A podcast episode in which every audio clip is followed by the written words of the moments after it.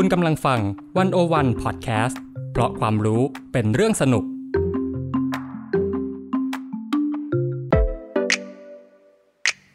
One-O-One In Focus เจาะไฮไลท์เด่น เศรษฐกิจสังคมการเมืองทั้งไทยและเทศ โดยกองบรรณาธิการ The One-O-One dot world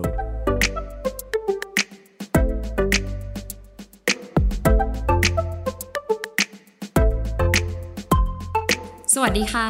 One-O-One In Focus สัปดาห์นี้ คุณผู้ฟังอยู่กับหยก ภาวินีคงฤทธิ์กองบรรณาธิการ The One-O-One dot worldและนิวสุภาวรรณคงสุวรรณหัวหน้ากองบรรณาธิการ The One-O-One dot world ค่ะ ค่ะท่ามกลางสถานการณ์โรคระบาดนะคะ ที่ฆ่าชีวิตผู้คน และก็เปลี่ยนวิถีชีวิตที่คุ้นเคย ไหนจะสถานการณ์เศรษฐกิจตกต่ำและสถานการณ์การเมืองที่แหลมคมนะคะ หลายคนนิยามชีวิตอันเหนือจริงช่วงนี้ว่า ช่างคล้ายกับโลกดิสโทเปียในวรรณกรรมซะเหลือเกิน แม้ดิสโทเปียนะคะ จะเป็นเพียงเรื่องราวที่ถูกบอกเล่าผ่านตัวอักษร แต่หลายครั้งค่ะ วรรณกรรมประเภทนี้กลับมีชีวิตในโลกแห่งความจริง ไม่ว่าจะเป็นเนื้อเรื่องที่ถูกนำมาเปรียบเทียบกับสถานการณ์ต่างๆ อย่างแม่นยำหรือในการชุมนุมเรียกร้องทางการเมืองเองเนี่ยก็มีการนำเอาองค์ประกอบเล็ก ๆ ของวรรณกรรมดิสโทเปีย มาสื่อสารความหมายด้วยเช่นกันค่ะ 101 In Focus สัปดาห์นี้ค่ะ มาร่วมกันหาคำตอบ ว่านอกจากความทุกข์ยากหดหู่วรรณกรรมดิสโทเปียเนี่ยทำงานกับชีวิตของผู้คน และสะท้อนโลกความจริงอย่างไร โดยเราจะมองผ่านบทความของ101 ได้แก่บทความจาก 1984ถึง2001วรรณกรรมดิสโทเปียบอกอะไรกับเราคารินาโชติรวี โดยพี่นิวสุภาวันนั่นเองค่ะ ก่อนที่เราจะพูดถึงดิสโทเปียนะคะหยกคิดว่าเราคงต้องพูดถึงสังคมขั้วตรงข้ามอย่างยูโทเปียก่อน ไอเดียของสังคมอุดมคติแบบยูโทเปียเนี่ยมันเกิดขึ้นได้ยังไงคะพี่นิว ค่ะ จริงๆ แล้วอาจารย์คารินาก็เล่าว่าการที่มนุษย์เนี่ยใฝ่ฝันจะมีสังคมที่ดีกว่าเนี่ยมันเกิดขึ้นมาตลอดอยู่แล้ว แต่ว่าคำว่ายูโทเปียเลยเนี่ยมันเกิดจากเซอร์โทมัสมอร์ค่ะ เขาเป็นรัฐบุรุษแล้วก็นักประพันธ์ชาวอังกฤษ เขาใช้ตั้งชื่อเป็นผลงานวรรณกรรมของเขา ก็คือวรรณกรรมเรื่องยูโทเปียเนี่ยค่ะ ถ้าเราสังเกตคำว่ายูโทเปียดีๆนะคะ มันเป็นการผสมคำค่ะ แล้วก็มันมีคำภาษากรีกที่ใกล้กับคำว่ายูโทเปียเนี่ยสามคำคำแรกคือ u นะคะ eu แปลว่าสิ่งที่ดีค่ะ อีกคำคือคำว่า topos แปลว่าสถานที่ที่ดี แต่ว่าที่น่าสนใจเนี่ยมันมีอีกคำหนึ่งคือ u เหมือนกันแต่ว่าสะกดอีกแบบนะคะ มันแปลว่าที่ที่ไม่มี มันก็เลยน่าสนใจว่าจริง ๆ แล้วเนี่ย หลายคนตีความว่ายูโทเปียเนี่ยคือที่ที่ดีมากเหลือเกิน แต่ว่าในขณะเดียวกันก็ไม่มีอยู่จริงด้วย ซึ่งจริงๆ แล้วเนี่ย ถ้าเรามองผ่านประวัติศาสตร์นะคะ ก่อนที่วรรณกรรมจะเกิดขึ้นเนี่ย มันก็มีไอเดียเกี่ยวกับยูโทเปียมากมายเลยทั้งในสังคมตะวันออกและตะวันตก เช่น ในตะวันออกเนี่ย เราจะได้ยินเรื่องยุคพระศรีอานกันค่ะ คือยุคที่ในอนาคตที่เรามีพระพุทธเจ้าอีกองค์หนึ่ง แล้วเขาก็จะเล่ากันว่ามันจะเป็นยุคที่ดีงามมาก พระพุทธศาสนาเนี่ย เฟื่องฟูนะคะ ทุกคนอยู่ในอยู่ร่วมกันอย่างไม่มีปัญหาไม่มีขโมย ไม่มีอาชญากรรมเลย แล้วก็คือเป็นสังคมดีงามอะค่ะ หรือว่า หรือว่าถ้าในฝั่งตะวันตกเนี่ยก็มีตำนานเรื่องอดัมกับอีฟใช่ไหมคะ มนุษย์สองคนแรกเขาอาศัยอยู่ที่ไหนอยู่ที่เอเดนส่วนที่แบบเป็นยูโทเปียเหมือนกัน คือมีแต่ความดีงามสวยงาม อันนี้คือไอเดียก่อนที่จะมีวรรณกรรมมานะคะ แต่ถ้าถามว่าหลักฐานที่เป็นยูโทเปียชิ้นแรกเนี่ยน่าจะเป็นหนังสือชื่อว่า The Republic นะคะของเพลโตเคยแปลเป็นภาษาไทย ชื่อว่าอุตมรัฐค่ะ ก็คือเป็นบ้านเมืองที่ถูกปกครองด้วยผู้นำที่เป็นคล้ายๆ เป็น philosopher king นะคะ เป็นผู้มีปัญญา แล้วก็ เป็นสังคมที่มีการจัดสรรทรัพยากรให้ผู้คนอย่างเท่าเทียมเป็นธรรมนะคะ แล้วก็ไม่มีกฎหมายไม่มีทนายความคือมันดีงามจนต้องไม่มีสิ่งเหล่านี้อะไรแบบนี้ค่ะ จริงๆ แล้วเนี่ยยูโทเปียเนี่ยเป็นงานที่ถือว่าสะท้อนสิ่งที่เกิดขึ้นในยุคนั้นของมนุษย์เลย คือมันมาในยุคฟื้นฟูศิลปะวิทยาการหรือเรเนซองส์นะคะ เซอร์โทมัสมอร์เนี่ยถือเป็นตัวอย่างของปัญญาชนที่มนุษยนิยมมากๆ คือ คือเป็นมนุษย์ที่เชื่อว่าองค์ความรู้ต่างๆ เนี่ยไม่ได้จำกัดอยู่แค่ในหมู่นักบวชหรือชนชั้นสูงแบบในยุคกลางแล้ว แต่ว่าเชื่อมั่นในความสามารถของมนุษย์นะคะ หรือ humanism นั่นเอง เหมือนกับว่ายูโทเปียเนี่ยมันก็เกิดขึ้นมา เหมือนสะท้อนว่ามันเป็นความพยายามของมนุษย์ที่จะสร้างออกแบบบรรยายสังคมอุดมคติสำหรับมนุษย์เอง โดยที่คนสร้างเนี่ยเป็นมนุษย์ไม่ใช่พระเจ้าค่ะ อืม เมื่อกี้เนี่ยเราก็พูดถึงยูโทเปียไปแล้ว แล้วอย่างนั้นดิสโทเปียล่ะคะพี่นิว มันมันเริ่มขึ้นตอนไหนเมื่อไหร่กัน จริง ๆ แล้วเนี่ยก็เหมือนกับว่ามนุษย์เนี่ยได้ทำให้ยูโทเปียมันเป็นจริงขึ้นมา แต่ว่าพอมันเป็นจริงแล้วเนี่ย กลับกลายเป็นว่ามันไม่ได้ดีอย่างที่คิด คือพอมนุษย์มีความเจริญ มีวิวัฒนาการในเรื่องเทคโนโลยีวิทยาศาสตร์เนี่ย เรามีเครื่องทุ่นแรงเรามีเอ่อเทคโนโลยีอะไรมากมาย วิทยาศาสตร์ทางการแพทย์ทำให้คนอายุยืนขึ้นใช่ไหม แล้วก็เออทุกอย่างมันเจริญไปหมดเลย แต่ว่าสิ่งที่เกิดขึ้นเนี่ย มันมีอะไรตามมาเยอะมาก เช่น สภาวะแวดล้อมเป็นพิษ การใช้แรงงานในยุคอุตสาหกรรม หรือว่าพอเปิดฉากศตวรรษที่ 20 ขึ้นมาเนี่ยก็เกิดเหตุการณ์อย่างเช่นการปฏิวัติเปลี่ยนแปลงการปกครอง เกิดสงครามโลก ซึ่งเป็นสงครามที่เรารบกันด้วยอาวุธยุโทโธปกรณ์ คือไม่ต้องประชันหน้าเผชิญหน้ากันเนี่ยก็ฆ่ากันได้ กลายเป็นว่าพอสังคมมันพัฒนาไปจริง ๆ แล้วเนี่ยมนุษย์กลับมองว่า อุ้ยมันไม่ได้เป็นยูโทเปียอย่างที่คิดแต่ว่าคนแรกเลยที่พูดถึงคำว่าดิสโทเปียเนี่ย มาจากจอห์นสจวตมิลล์เขาเป็นนักปรัชญาชาวอังกฤษนะเขานำมาใช้ในการปราศรัยในสภาผู้แทนราษฎรของอังกฤษตอนนั้น โดยเขากล่าวว่ายูโทเปียเนี่ยมันดีเลิศเกินไปหรือเปล่าจริง ๆ แล้วเราอาจจะอยู่ในดิสโทเปียก็ได้คำว่าดิสโทเปียเนี่ยมันก็เปลี่ยนคำว่ายูเป็นดิสเนาะมาจากคำว่ายูโทเปียนั่นแหละแต่เปลี่ยนคำนำหน้า ซึ่งดิสเนี่ยทำให้มีความหมายในเชิงปฏิเสธเออเป็นในทางลบ คือถ้าเรากล่าวว่ายูโทเปียเนี่ยเป็นสิ่งที่ดี ดิสโทเปียก็คือยูโทเปียที่ไม่ดีอีกแล้วอืมแล้วอย่างนั้นดิสโทเปียเนี่ยมันมีลักษณะเด่นๆ ยังไงบ้างไหมคะพี่นิว จริงๆแล้วเนี่ย เราอาจจะมองสังคมในตอนนี้ มาวิเคราะห์กับลักษณะของดิสโทเปียก็ได้ คืออาจารย์คารินากล่าวว่าดิสโทเปียเนี่ยมักจะใช้สถานที่ฉากหลังเนี่ยเป็นสถานที่เดิมๆที่เราคุ้นเคย แต่ว่ามันกลับไม่มีอะไรเหมือนเดิมอีกต่อไปแล้ว เหมือนยุคโควิดเป๊ะเลย เราเห็นถนนเส้นเดิม เราเห็นห้างห้างเดิม แต่ห้างอาจจะกลายเป็นที่ฉีดวัคซีนหรือแบบอาจจะกลายเป็นความเงียบเหงา อันนี้คือลักษณะหนึ่งของดิสโทเปีย แล้วก็จริงๆแล้วเนี่ย ถ้ามองให้ลึกลงไปเราจะทราบว่าลักษณะความดิสโทเปียเหล่านี้มันเกิดจากสิ่งที่เขาเรียกว่าร้ายแรงและรุนแรง ในปี 1924 เนี่ยมีนักเขียนชาวรัสเซียคนหนึ่ง เขาชื่อเยฟกินีซามิยาติน ถ้าออกเสียงผิดก็ขออภัยด้วยนะคะ เขาเขียนนิยายที่ชื่อว่าวี ซึ่งมีลักษณะที่น่าสนใจพอจะบอกเล่าลักษณะของดิสโทเปียได้ก็คือว่ามันเป็นเหตุการณ์ที่เกิดขึ้นในอนาคต ประเทศบ้านเรือนทุกหลังเนี่ยก่อสร้างด้วยกระจกประชาชนเนี่ยที่อยู่ในบ้านนะใครเข้ามองเข้ามาก็เห็นเห็นเลยว่าทำอะไรตลอดเวลา แล้วยังมีตำรวจที่คอยจับจ้องเราอีก แถมทุกคนเนี่ยจะถูกเหมือนกับว่าทำให้คิดเหมือนกันไปหมดและทำเหมือนกันไปหมดขนาดจังหวะการก้าวเท้าเนี่ยยังเป็นจังหวะเดียวกันเลย ชื่อเนี่ยก็ไม่มีชื่อสมหญิงสมชายอะไรไม่มีนะ มีเป็นรหัสเป็นตัวอักษรแล้วก็เลข อย่างเช่นตัวเอกเนี่ยเขาก็ชื่อว่า D503 แบบเนี้ยสังคมที่ปรากฏลักษณะเนี้ยก็มีเกิดขึ้นอีกหลายเรื่องไม่ว่าจะเป็นนวนิยายวรรณกรรม Brave New World นะคะ หรือว่า ที่แปลเป็นภาษาไทยชื่อว่าโลกวิไลก็จะมีลักษณะคล้ายแบบนี้เหมือนกัน หรือว่าเรื่องที่เราเป็นที่คุ้นเคยกันก็คือ 1984อืมเออหยกว่าวรรณกรรมที่เกี่ยวกับดิสโทเปียที่เราคุ้นเคยก็อย่างที่พี่นิวว่าก็คือ 1984 เนาะแต่อยากจะรู้เพิ่มค่ะพี่นิวว่าลักษณะเด่นของดิสโทเปียเนี่ยใน 1984 มันเป็นยังไงทำไมคนถึงมีภาพจำชัดมากกับ 1984 คือ 1984 เนี่ย ก็เป็นวรรณกรรมของจอร์จ ออร์เวลล์ที่เขาเขียนขึ้นในปี 1948 ความน่าสนใจของมันก็คือว่าสิ่งที่เขาเขียนเนี่ยเขาเขียนถึงอนาคตข้างหน้าเนาะเขียน 1948 แต่ว่าตั้งว่า 1984 แต่ว่าสิ่งที่เขาเขียนเนี่ยมันปรากฏหมดเลยราวกับว่าเขาทำนายไว้ ซึ่งลักษณะมีอะไรบ้างก็วรรณกรรมเรื่องนี้นะคะนำเสนอเรื่องราวของตัวละครคนหนึ่งชื่อวินสตันสมิธวินสตันเนี่ยเป็นชื่อที่ จริงๆแล้วคล้ายกับชื่อรัฐบุรุษคนหนึ่งที่เป็นตัวแทนของโลกเสรีประชาธิปไตยก็คือวินสตันเชอร์ชิล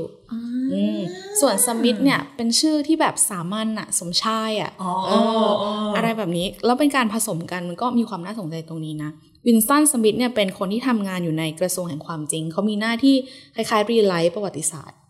แล้วเขาก็เป็นคนที่อยู่ในสังคมโอเชียเนียเนี่ย ซึ่งเป็นสังคมที่ถูกจับตามอง เรามีเราคุ้นเคยกับ Big Brother เนาะหรือพี่เบิ้มก็คือเป็นเหมือนเรามีผู้นำที่ทุกคนต้องเคารพ แล้วก็ถูกจับตาอยู่ตลอดเวลามีเทเลสกรีนคอยจับจ้องเรา แล้ววินสตันเนี่ยเขาจริงๆ แล้วเขาก็มีความคิดที่กบฏอยู่ คือเขาไม่ได้ชอบไอ้พรรคเนี้ยเขาไม่ชอบสังคมที่โอเชียเนียเป็นอยู่แบบเนี้ย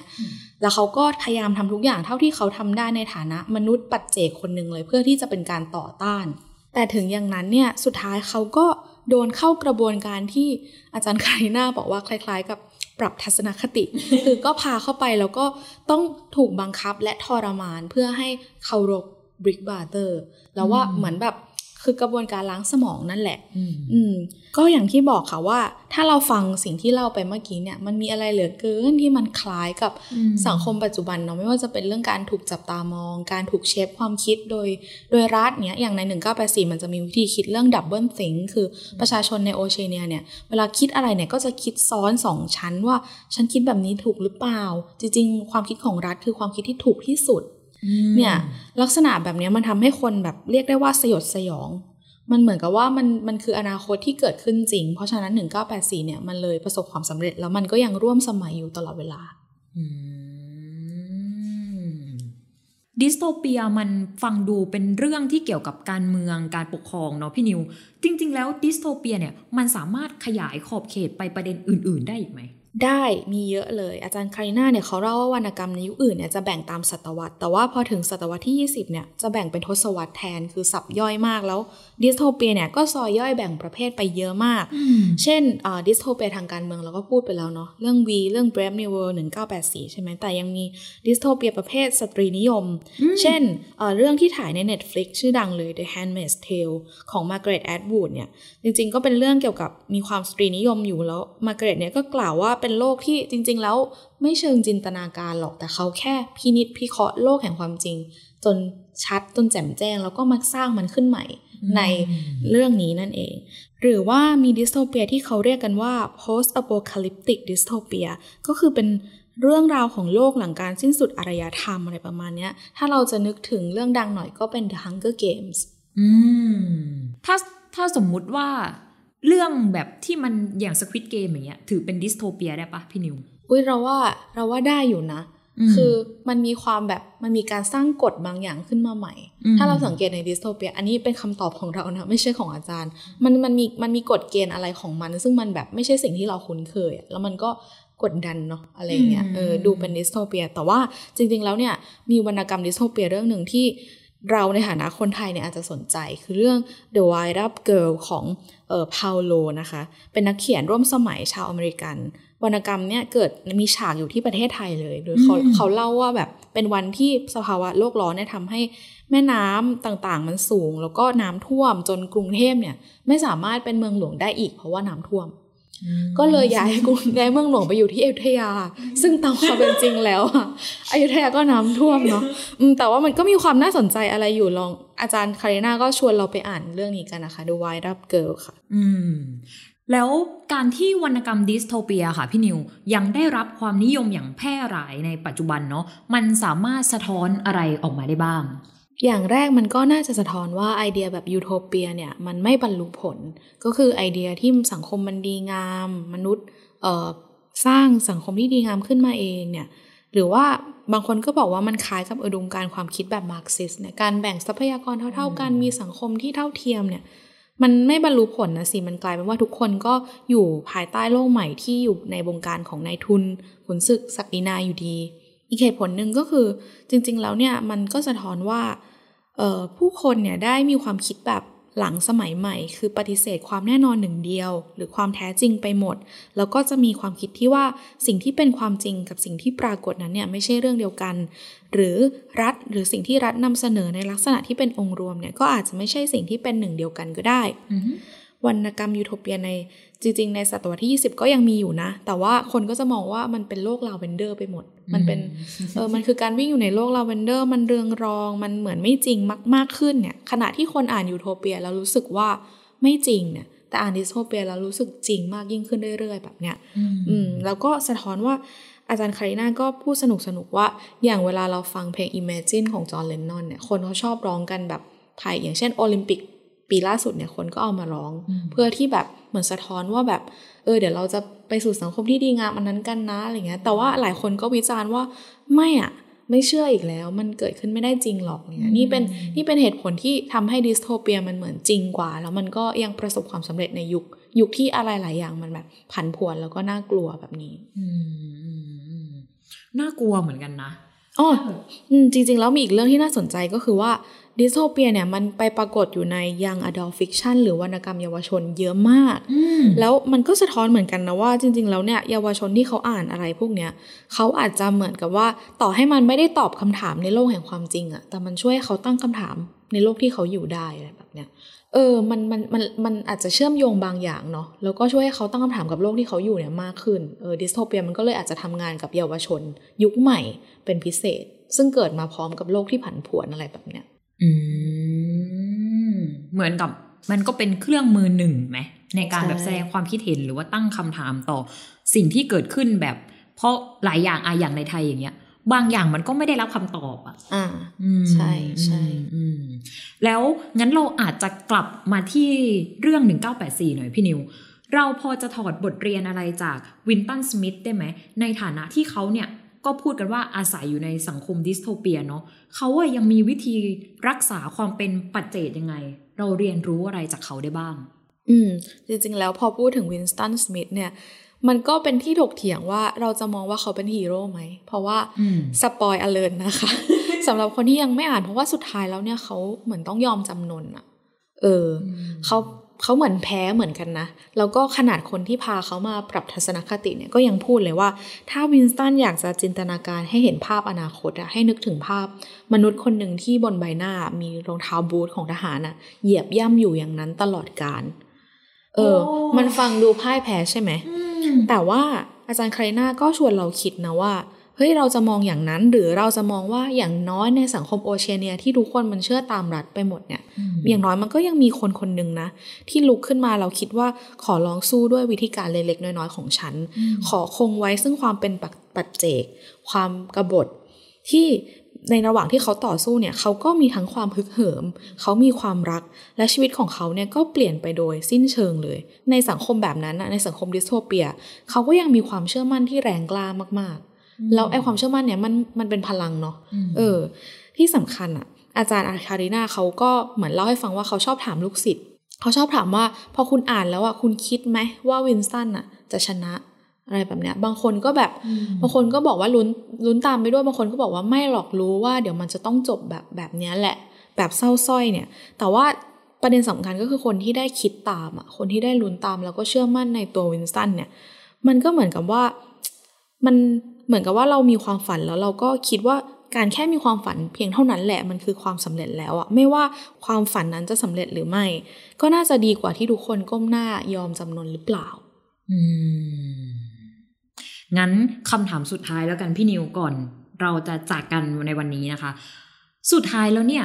เราจะอ่านวรรณกรรมดิสโทเปียไปเพื่ออะไร เพราะมันดูเป็นโลกที่ไม่ได้สวยงามหรือไม่ได้สีวิไลเอาซะเลยอะ ก็จริงๆ แล้วอาจารย์คาริน่าตอบว่าเขามักจะบอกกับลูกศิษย์เสมอว่า วรรณกรรมเป็นเหมือนกระจกเงาที่สะท้อนความจริงของสังคมเนาะวรรณกรรมที่ดีจะต้องสามารถสะท้อนทั้งสิ่งที่ดีงามและเลวร้ายไปพร้อมกันได้ บางคนก็บอกว่าวรรณกรรมเนี่ยมันมีบทบาทช่วยปรับปรุงสังคมให้ดีขึ้น แก้ไขความผิดพลาด แล้วในขณะเดียวกันเนี่ยก็ชี้แนะคุณธรรมความดี เพื่อให้ผู้อ่านสามารถรับไปเป็นแบบอย่างได้ อย่างในกรณีของเซอร์โทมัสมอร์เนี่ย ที่เขาเขียนยูโทเปียขึ้นมาเพราะสังคมที่เขาเห็นในขณะนั้นน่ะ เป็นสังคมที่เลวร้าย และไม่เท่าเทียม เขาอาจจะไม่สามารถเขียนวิพากษ์วิจารณ์ตรงๆ ได้ แต่สิ่งที่เขาทำก็คือใช้จินตนาการใฝ่ฝันถึงดินแดนที่มีระบบระเบียบและเท่าเทียมกันอืม